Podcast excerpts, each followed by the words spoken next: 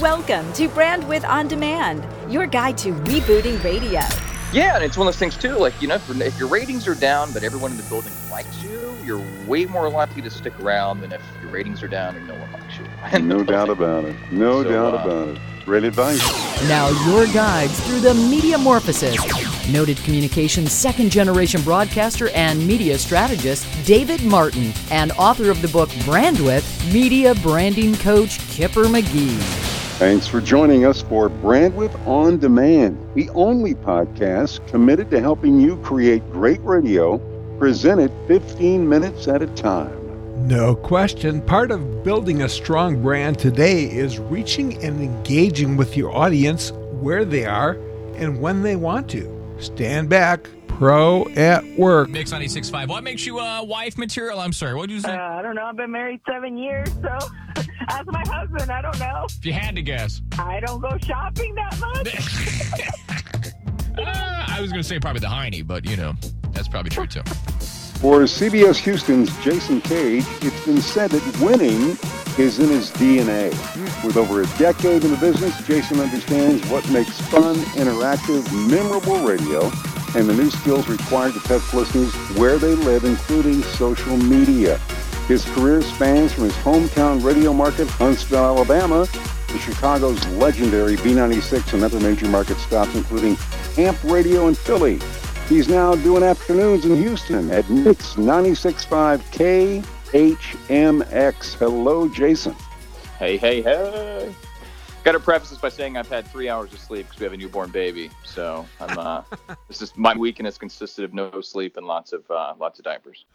No problem. So, Jason, all three of us have worked in some of the same markets, including Chicago. But what have you discovered about settling into a new market and what things might you want to share with others? I don't know. Man, my I guess my biggest tips when I first get into a market is meet all your salespeople, um, meet your staff, let them know who you are, let them know you're available, and uh, just from the get go, try to uh, be as friendly as possible because it's really that first impression that's going to be, oh, we're going to sell this guy. He kind of gets it cool, versus, uh, eh, you know, Mm-hmm. it's kind of another guy in the building who kind of just drifts into the background. Now, that's important. From Huntsville to Houston and all the points in between, Jason, from a performance standpoint, what are some of the key differences that you feel between medium or small markets and working in the majors like you are now? Ah, gosh, it's amazing. In major markets, you actually do less, if that makes any sense. Uh, in small markets, you kind of you. I get there's no budget, so you you're going to do a show, but you're also going to be maybe the imaging guy or the scheduling music, or you're going to be uh, you know helping the PD as an APD thing. And you're not always going to get paid for that, but it's just going to be part of part of your gig because you do nights or whatever your show is going to be, and because of that, you you kind of get paid to I always tell some uh, some interns and stuff of mine. I'm like, it's great to go to those markets. You only make maybe 20 grand a year, but you're getting paid to learn all these extra skills. And then when you get to the major markets, uh, it seems there's a guy that's already filling that music director position, or there's a you know a girl who's already doing this gig or this gig, and so there's not as much opportunity to kind of get your hands on those. It's I got I got it's weird to say that, but it's uh, in smaller markets you you'll do a show, and since there's not a lot of budget money in the smaller markets, they don't have the cash to have someone who just does the imaging or just does you know scheduling music off the air or you know uh, just to have an APD who just kind of does that. So usually you'll end up doing your show and you'll do other gigs as well. Um, like I've I've been the night guy slash uh, station imager. I've been the night guy slash station imager, scheduling music slash APD, uh, and didn't get paid for much of that extra stuff, but I got to learn all that extra stuff, which was great. And so then when you get to the major markets, there's money, they have cash, and so there's a guy that does that. So say he is the music director, um, and that's probably you know his one job. Um, in my experience anyway, from like B96, for example, or uh, you know, the station imager, he does the imaging for the station. So you end up just doing your show. And they're pretty protective of their one job, so they're less likely to let you sit in and kind of learn that skill.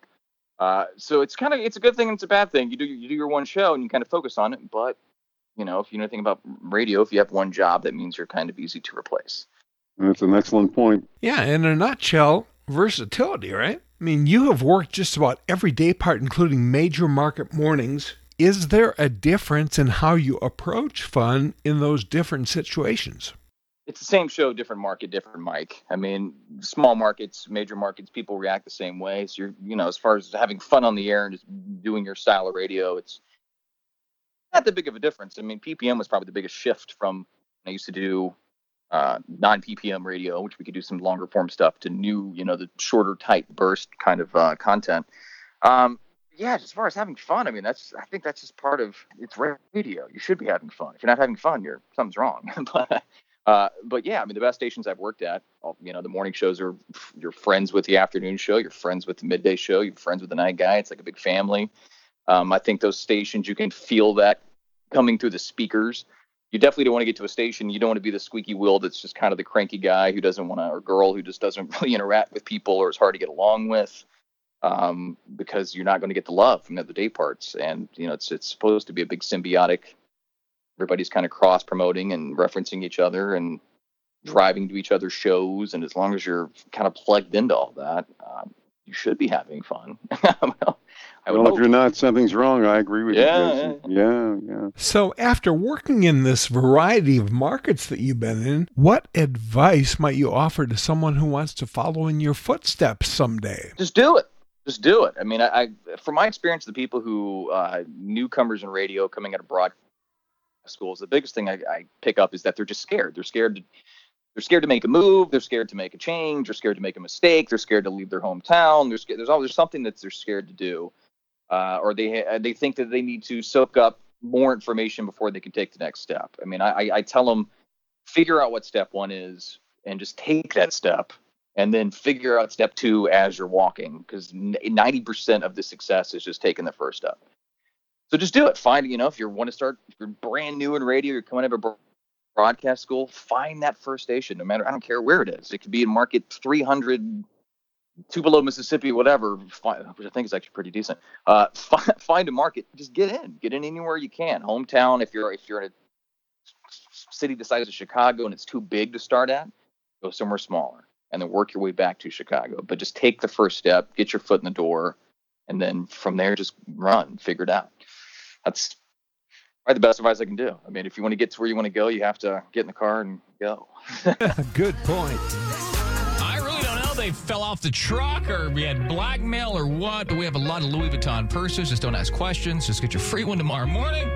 Just after 8 o'clock, upgrade the purse. Mix 96.5 Loaded Louis. Jason Cage from Mixing Houston. If you like what you're hearing, please subscribe and rate Brandwidth On Demand on Google Play, in the iTunes Store, or wherever you get your podcast. Your feedback helps others discover great guests like Morning Stars Dave Ryan, Skip Mahaffey and DJ Shea, and so many others. PDs, hosts, industry leaders, they're all with Brandwidth On Demand. We realize a lot of people are doing some very cool stuff. If they can tell us without killing us, let us know. Email show at brandwidthondemand.com. And comments, questions, anything radio related, you're always welcome to sound off 802 489 7739. You can also check the show notes at brandwidthondemand.com for my one minute Martinizing and other special bonus content. Next, Jason Cage from Mix 96.5 Houston shares thoughts on things he knows now that he really wishes he'd known back then. Exploring media evolution in real time. Brandwidth on demand. Keep up with what the hottest stations are doing. Replay Radio will schedule and record any streaming radio station or show automatically. And the integrated media guide makes it easy to add a station or show with a single click. Try Replay Radio free by clicking their ad at brandwidthondemand.com. Eckhartz Press, the radio geek's favorite publishing company. Publishers of books by John Landecker, Bobby Skafish, Dobie Maxwell, and Kipper McGee. That's eckhartzpress.com. The stuff we know now, we wish we'd known then. Brandwidth on demand. Jason, after reaching 10 years in the industry, and boy, you've been incredibly successful, I think, by just about any measure. What things do you know now that you wish you'd known back then? Oh my God, the rent's going to be so expensive in uh, Chicago. uh, I, I think it all goes back to, you know, be nice to every single person you meet. Don't get a big head about anything. It's radio. You're not, you know, you're not a rock star. Don't get a big ego to where you start turning down opportunities or becoming a diva about stuff. Because really, in this business, you have you are like I've been saying, you are a brand. You are your own product. You have to know who your customers are. And you have three sets of customers. You have your audience, your advertisers, and then everyone else behind the scenes. And it's, in my opinion, more important to win with the last two, the uh, advertisers and everyone else behind the scenes, than it is with uh, with the audience. And if everyone in the business likes you and you're easy to get along with, and you never say no to something, I, th- I think you'll get to where you want to go a lot faster. Start networking, start making friends, read books about how to promote yourself, Makes sense. So, if you were to suggest three things somebody should do to accomplish that, what would they be?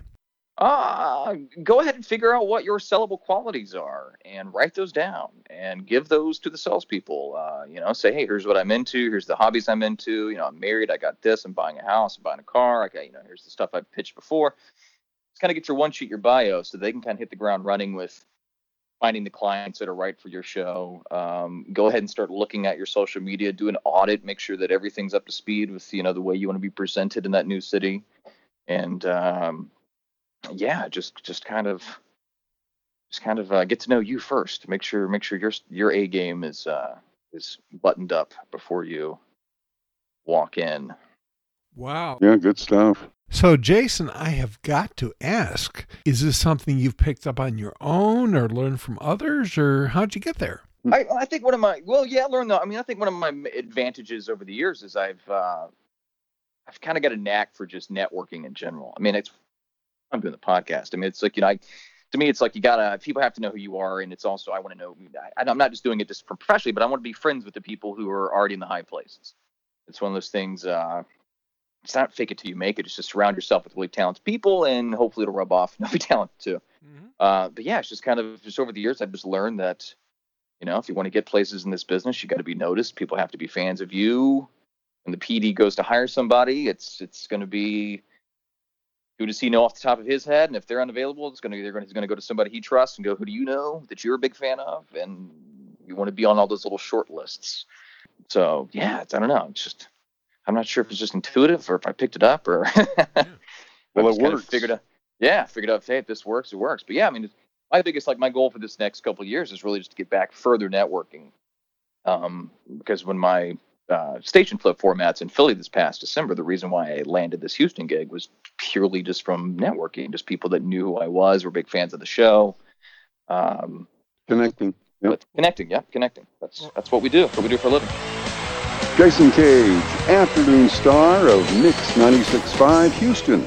The extended play of this interview, including items trimmed for time to keep us to 15 minutes or less, along with our exclusive bonus content, links to all kinds of great social media stuff, and more, you'll find them in the show notes at brandwidthondemand.com. And do check out the sponsors, Replay Radio. We're hearing some great feedback from folks trying that. Also, Eckhartz Press, who published the original Brandwidth book. And thank you for the emails, calls, for telling a friend, and for rating us wherever you get your podcasts. Next time, Brandwidth On Demand is happy to welcome Dave Van Dyke. Kipper, that's a wrap. In one minute Martinizing, I'll give you the real reasons why you don't need no stinking Plan B. I'm Dave Martin. And I'm Kipper McGee. May all your Brandwidth be wide.